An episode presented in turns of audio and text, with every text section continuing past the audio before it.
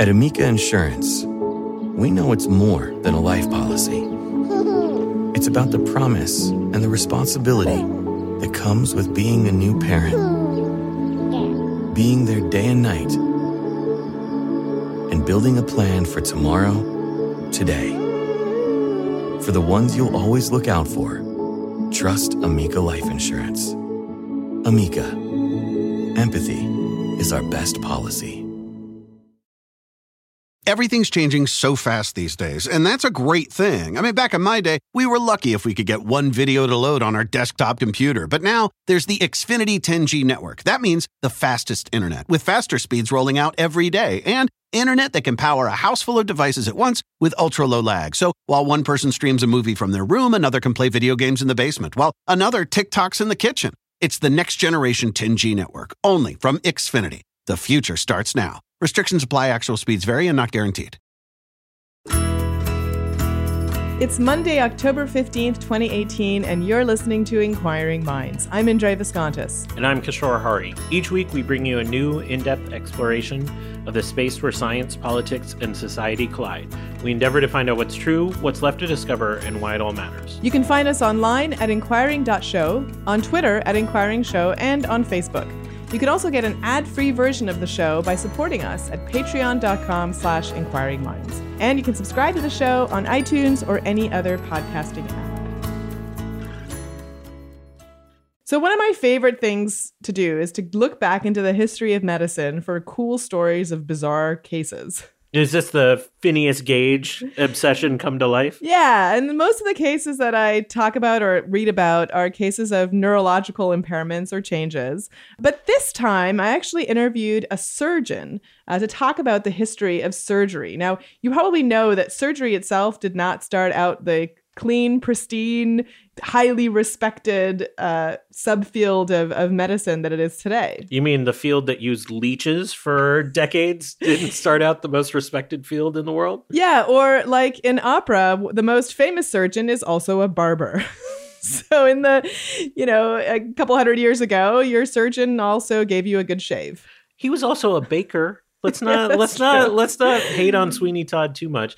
Uh, so, how did it go from this transition of being so maligned to being something that is like one of the most lucrative positions, let alone respected positions in medicine now? Yeah, well, it's a really interesting history. Although I have to say, I wasn't thinking of Sweeney Todd. I was thinking of Figaro. that's where you and I differ. so that's kind of you know in some ways a reflection perhaps of the way that now we monetize medicine because the surgeons are the ones that get paid the most. We sort of see them at that upper echelon uh, and and there's you know in some people's opinions the most skill required to become a surgeon because it's this kind of physical skill as opposed to the mental skill of say a psychiatrist diagnosing a mental disorder.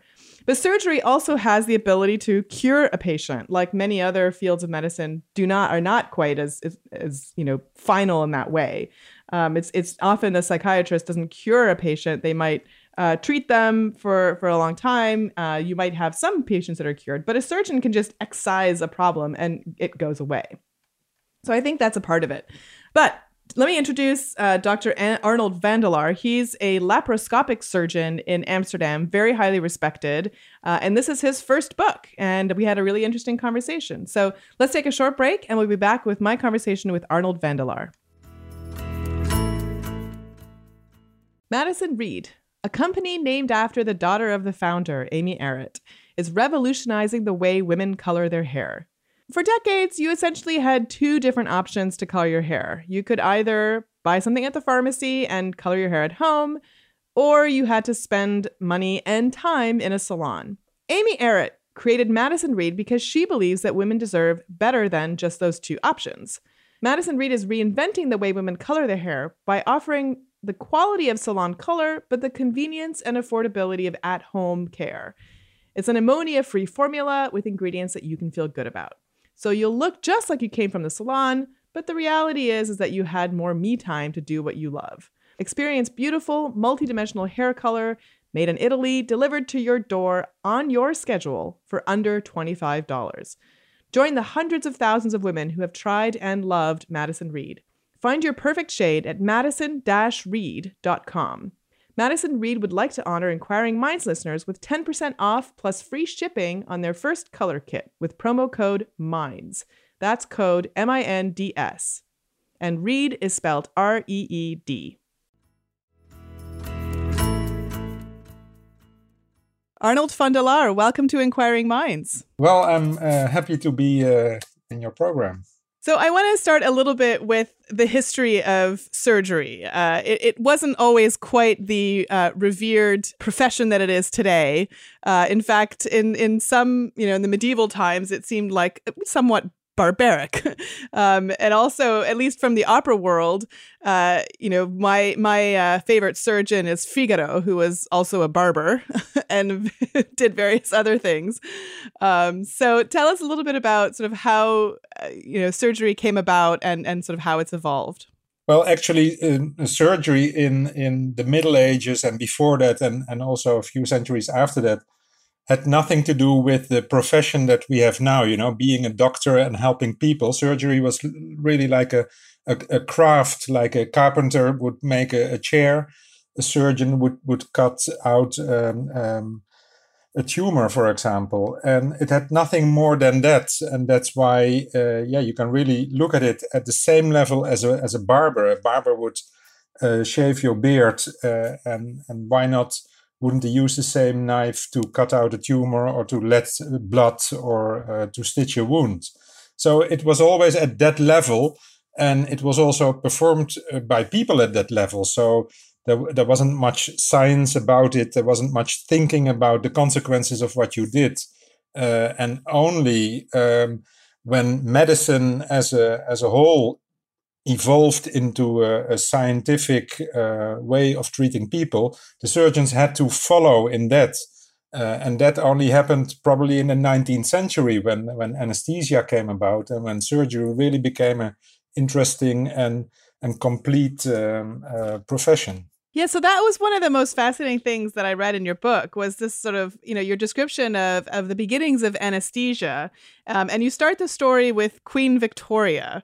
Um, so, so tell us that story. I was fascinated to hear about it. Well, the, the Queen Victoria was um, was a lady that that wanted to have a lot of children because she wanted to occupy Europe by by putting daughters and sons uh, in the kingdoms of Europe. Uh, but uh, she also realized that that involved a lot of pain because uh, the delivery of a child, uh, in her case, was always very painful and was usually followed by a by a postnatal depression, we would call that now. And it was really getting on her nerves that she had to to go so low as a queen to deliver kids, which she described as a as a animal like. Um, um, thing that happened uh, to her.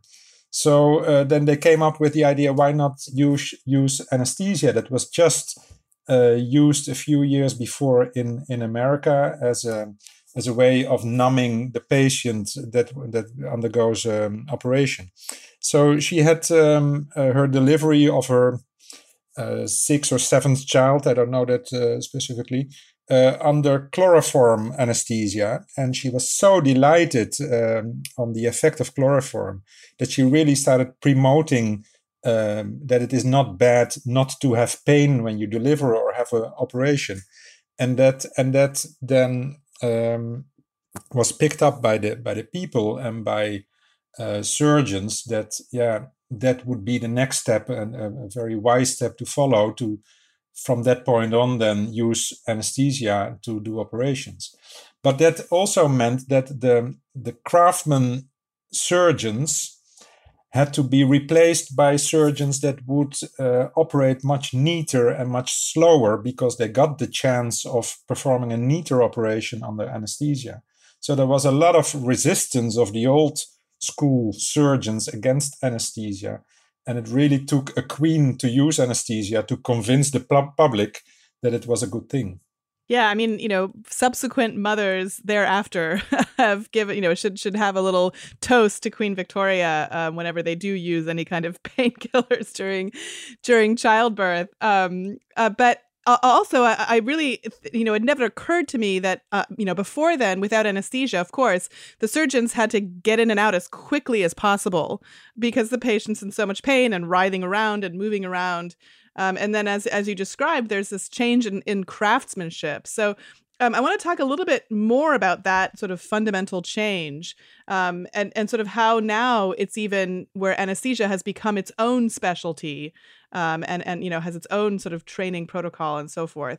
So the, the, the, preparation for an operation before anesthesia would be that uh, that you wouldn't tell the, the, the patient when the operation would happen. So it would come as a surprise. So you wouldn't be too scared of what was going on.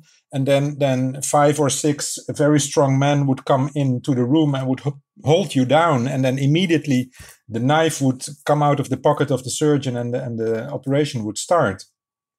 It was very quick and fast and very bloody and and to cover up the the blood stains, the surgeons were wearing black coats.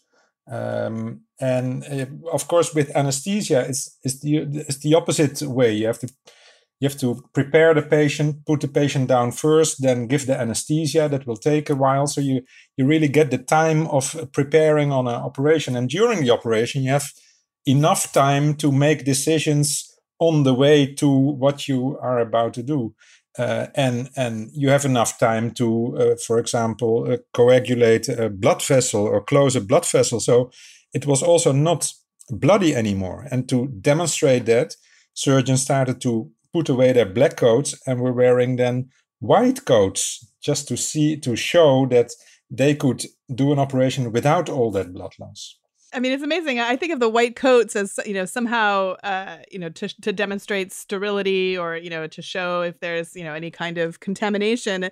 Um, yeah, it didn't occur to me that it's also kind of the statement of how good a surgeon you are, of how clean your coat is. Exactly. Yeah, that's so funny. Of course, now we don't use the white coats anymore because with the with the heavy uh, light in an operation theater, the the white really hurts on your eyes. So we now have blue or uh, green coats.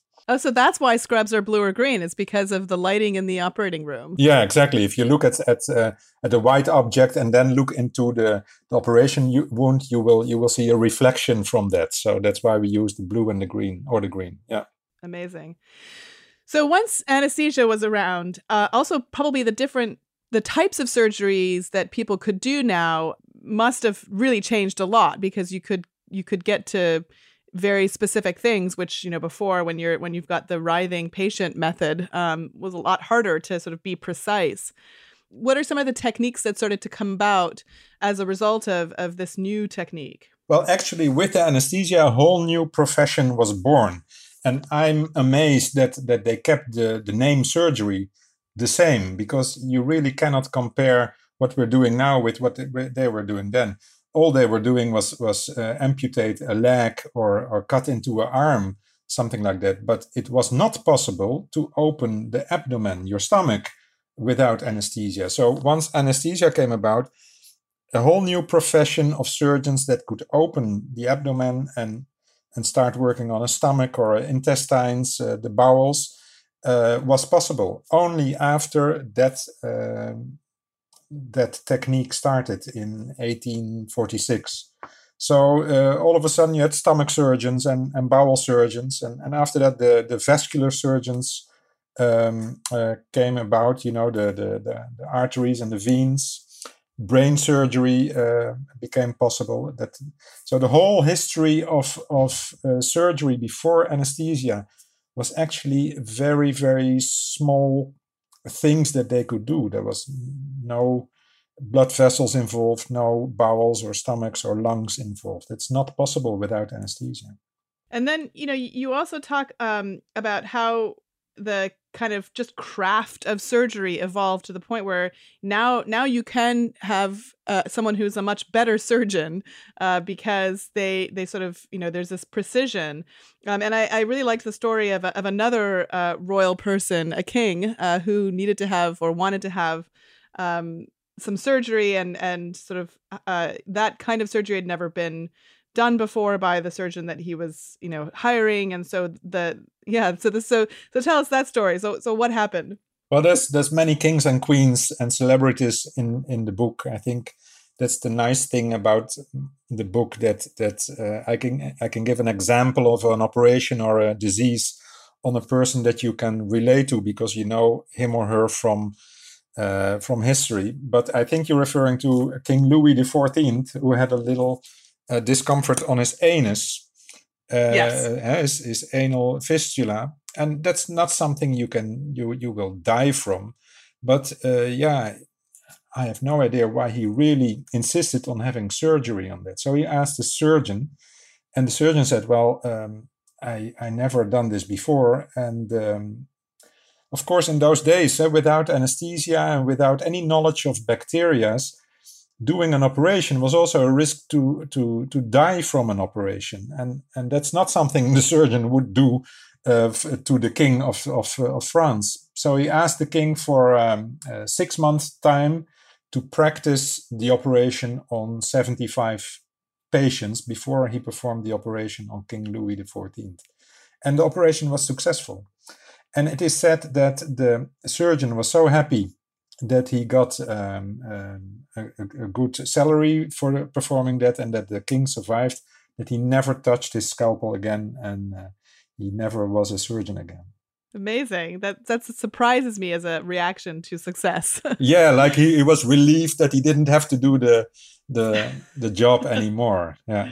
Yeah, um, and I'm sure the, the the stakes were pretty high. I'm sure if it hadn't gone well, Louis XIV might have performed his own surgery on on the neck of the surgeon. They didn't have the guillotine yet, but uh, of course they had Okay. swords to. Uh, yeah, definitely. Poor guy, Yeah. poor colleague of mine. Yeah, but fortunate. And and the, the little knife he performed the operation with, and the and the instruments are still there. You can see them in the in a in the museum in in Paris. And it is said that they were never used after that. So they really touched King Louis uh, the Fourteenth, and then never was were, were used again. wow, amazing. Yeah. So let's talk a little bit about how uh, how surgeons train today. Uh, I mean, they probably can't line up a bunch of peasants uh, to to work on, but of course, you know they have to practice on someone uh, because it is a, a a sort of physical, it's a motor skill. So so tell us a little bit about how that works now. Well, of course, you have to practice, and there there's not really a good model uh, that is not human to practice on. You can you can practice the incision, you know, like cutting open the skin on on a piece of um, um, synthetic skin, or you can practice on a on a dead body or on an animal, for example. But if you really want to learn an operation, you have to you have to scrub in and and assist another surgeon uh, doing an operation. So um, yeah, if you want to become a surgeon, you first have to be a doctor. Uh, surgeons are doctors, just like normal doctors are. Uh, and then um, you start working as an assistant with um, with surgeons, uh, and maybe little steps you can then you can then do for yourself, and the uh, the surgeon then would take over the the surgery, the operation, and little by little, it takes about six years. Uh, that way, you you learn how to do an operation and how to how to be a good surgeon.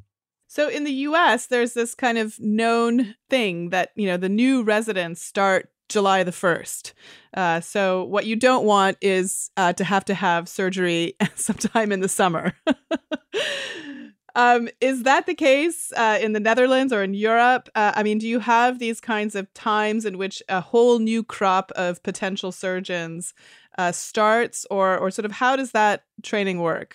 Well, the the um, new residents start uh, the first of January and the first of March, and every three months or so. But it's not that if you start that all of a sudden uh, you have to do the operation. So the safety for the patient is always uh, comes first. It's it's uh, top priority, and, and it's not the education of the of the new surgeons. But but how do they get? I mean, you must you must still have to have a lot of practice, and you know, it, it just it just makes me wonder, sort of how you know, it, do surgeons have to uh, disclose the fact that this is only the fifth time they've replaced a hip, or um, is that up to the patient, or you know, yeah, how does that work? they don't have to disclose that, but but sometimes uh, a patient can ask, and then you have to be honest. And I I remember in my when when I started as a surgeon, uh, they would ask to me, well, uh, you know, I'm going to do this operation. There's some risk involved. Uh, do you agree that we do this? And then the patient would say yes, but I have one more question. How often did you do the operation? And then I. Uh, always, uh, I was I was always surprised that when I would say like, well, I probably did it three times, the patient would still say like, okay, let's do it. so uh, yeah, even if you did it three times, uh, I think that, that there's still possible to to have enough experience in your training to do it safely and to build up a, a trust with the with the patient. But of course, uh, after after ten years or fifteen years, and you did the same operation five hundred tri- times, yeah, that is better for the for the patient because the risk that that a complication occurs really goes down. Uh, we call that the learning curve of surgeons and operations. It really goes down by the numbers of operations you did.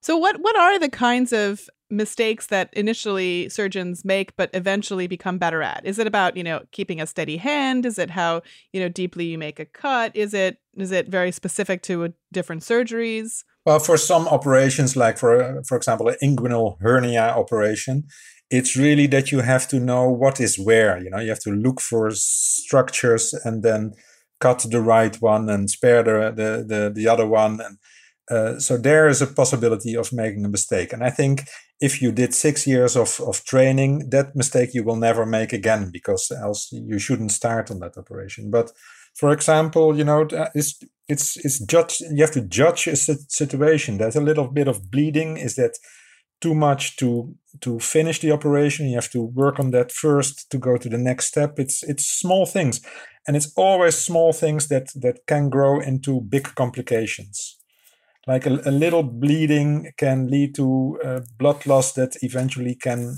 maybe cause a heart infarction, uh, you know, like a, a cardiac uh, infarction. And, and it's like a cascade of little things that follow each other, and then it becomes a big complication.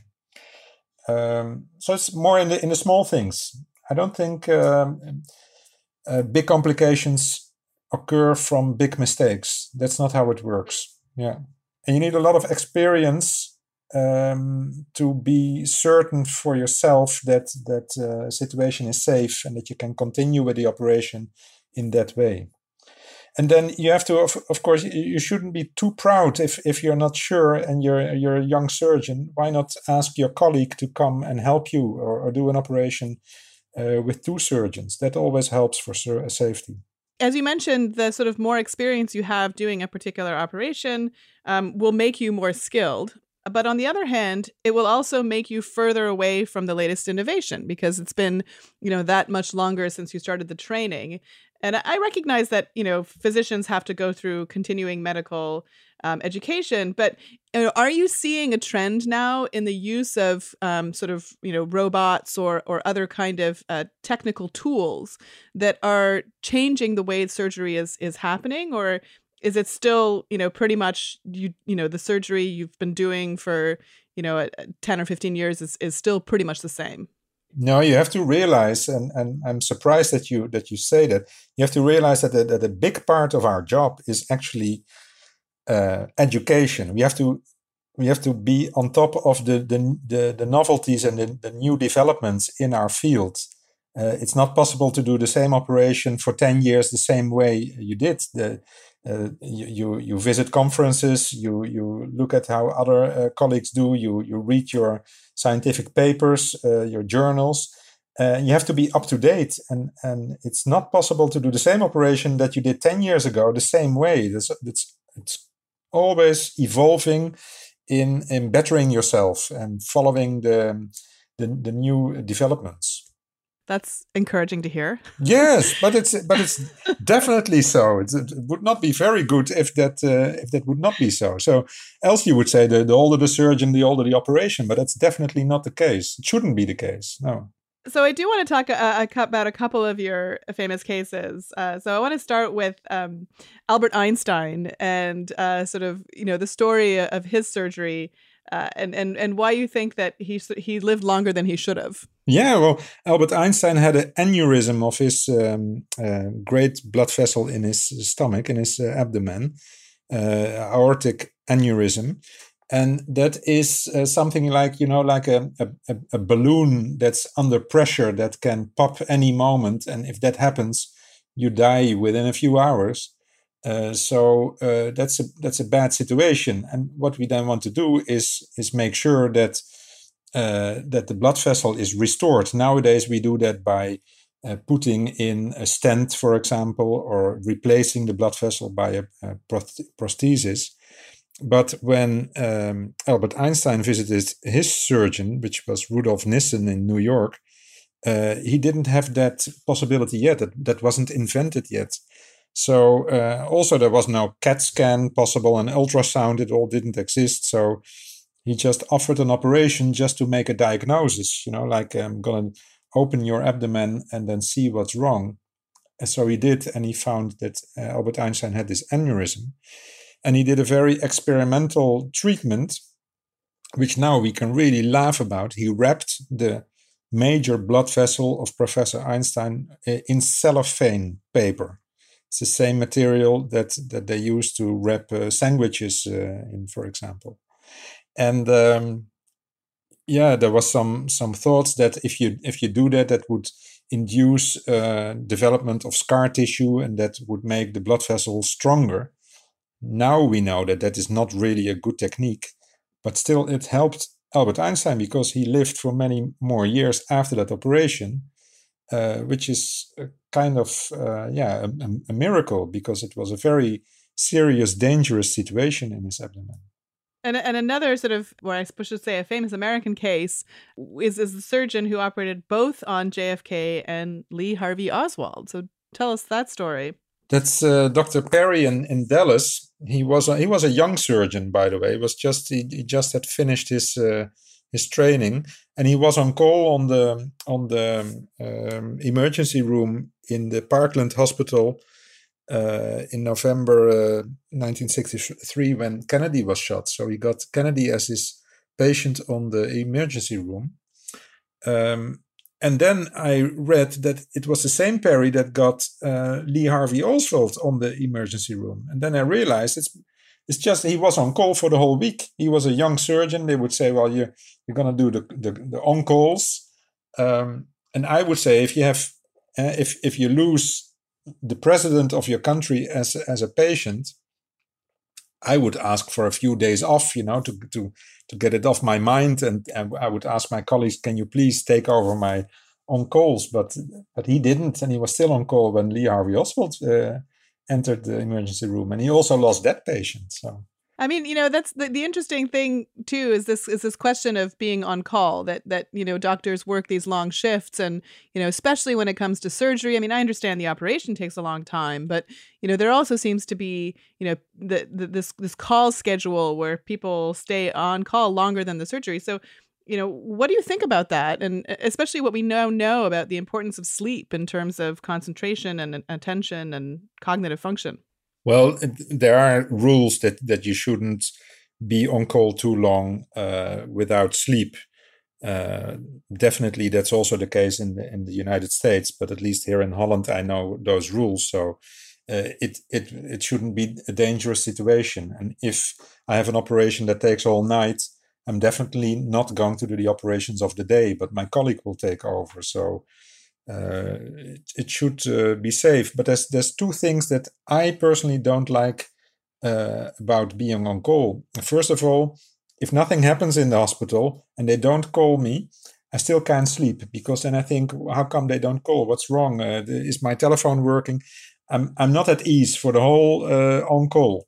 That's not a nice feeling. The second thing is you never know what is going uh, to be on your plate uh, uh, when you're on call. It's, you have no idea what kind of patients will will visit um, uh, the hospital, so you have no choice in in what you will do that night and what not. So, so yeah, so and, and so that probably applies mainly to people who are, uh, you know, who are in emergency situations, right? So, you know, this isn't elective surgery that you can put on the calendar. Um, this is something that happens unexpectedly. So, is yeah, is there like a different rate of success for those kinds of surgeries or a different bar in terms of, you know, it you know, it's sort of more acceptable to make more mistakes under those conditions? No, you should not make more mistakes. The, the number of mistakes you should make in an operation is zero, and that's on, on in every operation. But um, yeah, uh, if an, an, an, acute patient has a more severe disease, uh, and that comes with higher risks of complications. I also want to talk about something that I was surprised to read about in your book. I mean, of of uh, of a book about surgery, the last thing I thought that I would read about is the placebo effect, uh, because I understand the placebo effect is strong in the rest of medicine. But you'd think that if you're actually doing surgery, that you know there's there's something very tangible that you are changing about the body. But tell us a little bit about the role of the placebo effect, even in surgery. Well, the, the placebo effect is, of course, uh, the, the patient thinks that he gets a treatment. And because of that, the treatment works, although it is not a treatment. And we know about the placebo effect that it, that it is stronger when the patient believes that it works. And we also know that it is stronger when the person that gives the treatment believes that it works. And it is also stronger when there's more drama around it. So if you look at surgery, uh, if you do an operation, it's quite a drama. You know, you have to be under anesthesia. It, it, involves a knife and a scar and a and pain and and all kind of things. It's much more dramatic than just taking a pill or drinking a, a, a, a liquid or getting an injection. And then you have operations that patients really believe, you know, like that's the last thing that can help me. And you have also surgeons that believe that, well, I am the only person with my operation that can help you. And that is a is a cocktail, that's a mix that's really ready for placebo effect. So uh, I think from every operation we do, there's there's a there's a grade of placebo effect. And by now we also know that some operations are actually only placebo effects. Uh, for example, this, this operation on the inner ear done on, on astronaut Alan Shepard uh, in, in my book, it was an operation done so he could fly to the moon uh, without having uh, problems with his, with his uh, balance. And that went fine. He went to the moon and came back, and uh, no problem. But now we know that the operation he got is actually not effective, but the effect is only a placebo effect. And uh, yeah, once you know that, you should stop doing those operations because because every operation, even if it has an effect, uh, involves uh, risks. So we shouldn't do that. But at that time, when that astronaut got the operation, that wasn't known yet. That's amazing. Yeah. So there are there are other surgeries, of course, that we don't do anymore. Uh, and you know, I'm I have a background in opera, uh, and I was, you know, always very interested in in sort of the the castration surgery uh, in order to preserve the voice uh, of a of a male. Um, so so tell us a little bit about that, and sort of obviously we don't do it anymore for ethical reasons. Yeah, castration. It's it's a very simple operation. It's been done through the whole history of of mankind. Um, um, there's an example in the Bible. There's examples in, in China where the, the the emperor would surround himself by by castrated men. Uh, in, in Byzantine, the emperors had had eunuchs, uh, castrated men serving them. Um, and the side effect of castrating a, a, young boy is that his voice won't break, and, and that can then give the, the castrate voice, the soprano uh, voice. And uh, yeah, there's the, probably uh, thousands of kids being castrated by their parents because they hoped that, that they would become famous with their voice. But of course, it's not only the castration that, that makes a good voice, you also have to be a good singer. So, yeah, it's a dramatic chapter in the history of, uh, of surgery, in the history of mankind. Yeah, and you know the the uh, the description of those voices is that they were just like no other because they had the strength of the male, uh, you know, larynx and and physique, uh, but with that the the sort of range of a soprano of a female. And it was very um, popular in in Italy. Of course, the, the Italian opera uh, has a lot of sopran uh, parts. Uh, but then, when Italy became independent, they also said uh, it's not uh, allowed anymore to to perform castrations just for that purpose. But uh, Vatican City was not part of Italy. So in the Vatican City uh, in, in, Rome, um, uh, young boys were still allowed to be castrated. And actually, the last castrated soprano man that was still alive, he was also, that was in, in Rome, in the Vatican City, he was also recorded on, uh, on a gramophone record. So if you want to listen to that, it's still recorded. There's there's one guy with that voice that you can listen to. It's really strange. So, in the few minutes uh, that we have left, first I want to uh, remind our listeners that uh, Dr. Laar's book, Under the Knife The History of Surgery in 28 Remarkable Operations, is now available at booksellers everywhere. Um, and I want to talk to you a little bit about sort of the future of surgery and, and what you see the role of automation might be. Um, are, are there techniques that you think really should be performed by, you know, uh, robots that are you know controlled by humans but still you know like for example um, microscopic surgeries that you know you just physically you know you you, you use a, a, kind of tiny robot but with a magnifying glass so you can see what you're doing. Um, or or do you think you know what do you think is is are some of the you know ways in which uh, uh, artificial intelligence or, or robots will will change surgery in the future? Well well robots already exist in surgery but uh, I'm not certain if we should really call them robots. It's robots in surgery are like robots building cars. Uh, they exactly perform what a person tells the machine to do. So then a robot is a tool to uh, perform an operation more precisely or or to reach a, a, specific spot in the in the in the body that you can't reach with your hands and that's of course um, yeah very helpful. But um, you shouldn't think that the robots that are being developed are something like you know like self-driving cars the, the car that that doesn't need a driver. It isn't like that. We're not uh, going in that direction. Uh, we cannot let a robot loose on uh, doing an operation. And that has to do with i think recognizing the structures um, um, it's very small and, and precise in a body. You have to use your eyes and your fingers to feel and um, the contrast between the colors, you know, inside of a body, everything is between yellow and red. There's nothing green or blue, so it's hard to recognize.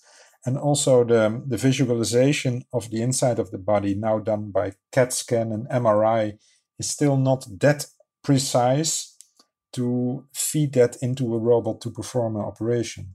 So I think it's still much safer that a person, that a, that a surgeon performs the operation and he uses a robot as a tool.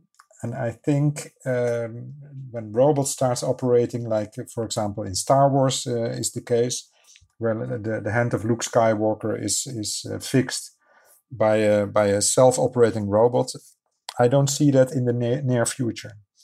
Uh, and maybe there's also not a need for that. It's, uh, I would say, a patient would trust a, a, a, person to make the decision during the operation better than a robot with artificial intelligence.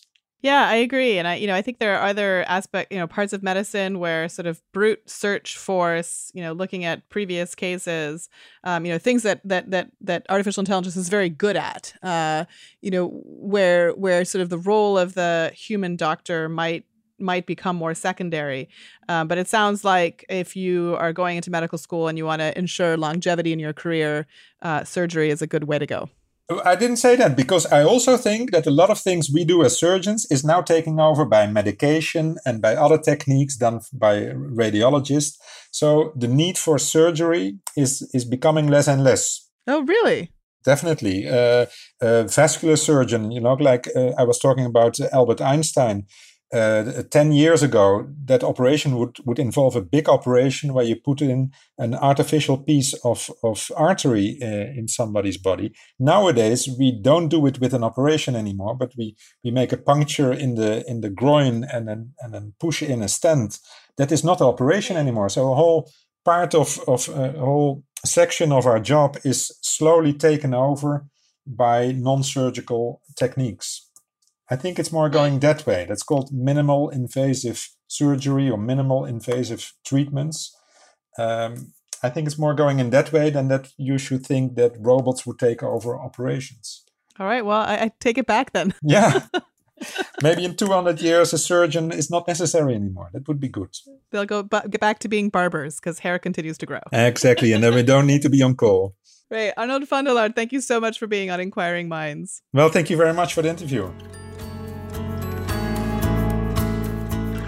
So I heard you talking about Einstein and and that surgery, but I didn't hear you bring up something. So uh, listeners will not know this. This is a one of those things that's a behind the scenes thing.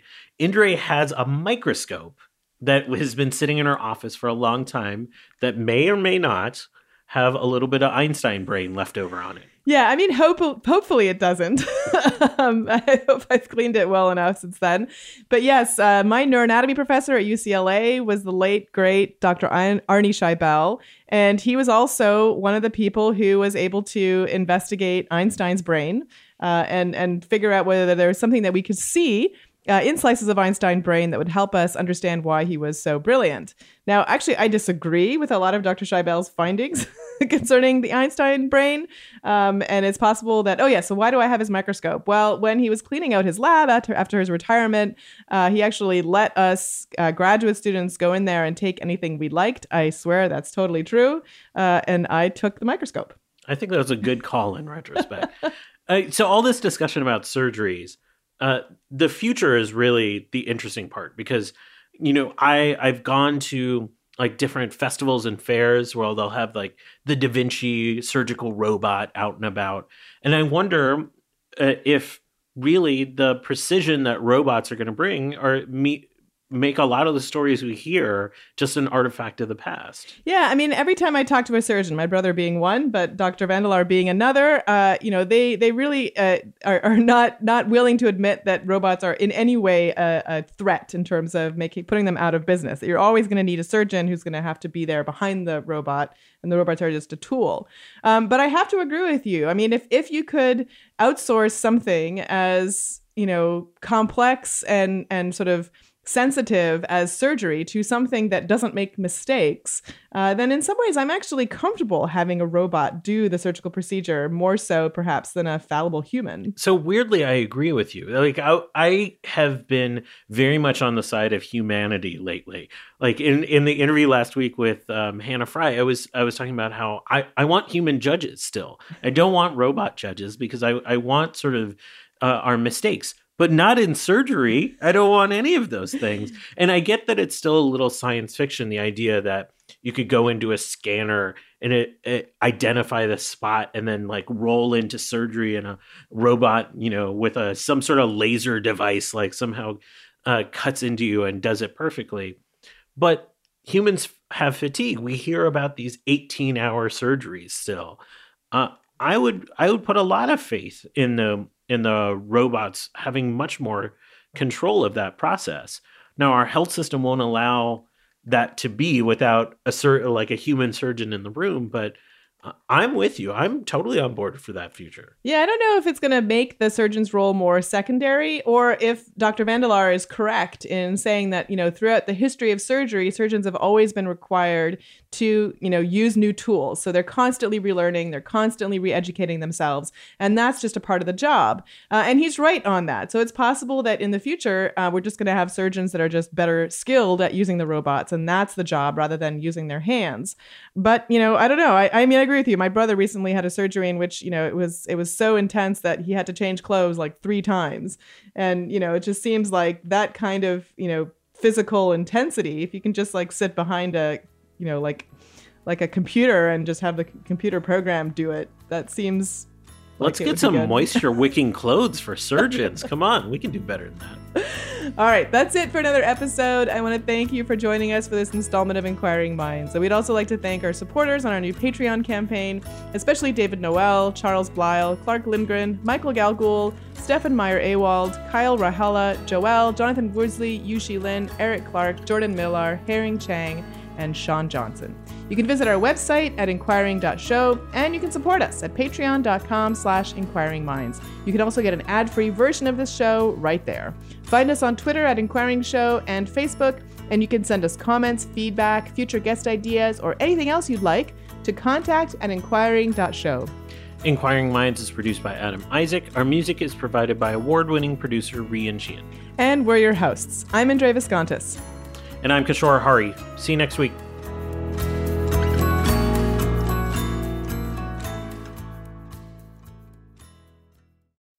At Amica Insurance, we know it's more than a life policy.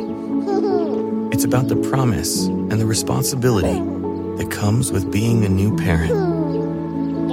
Being there day and night and building a plan for tomorrow, today. For the ones you'll always look out for, trust Amica Life Insurance. Amica, empathy is our best policy.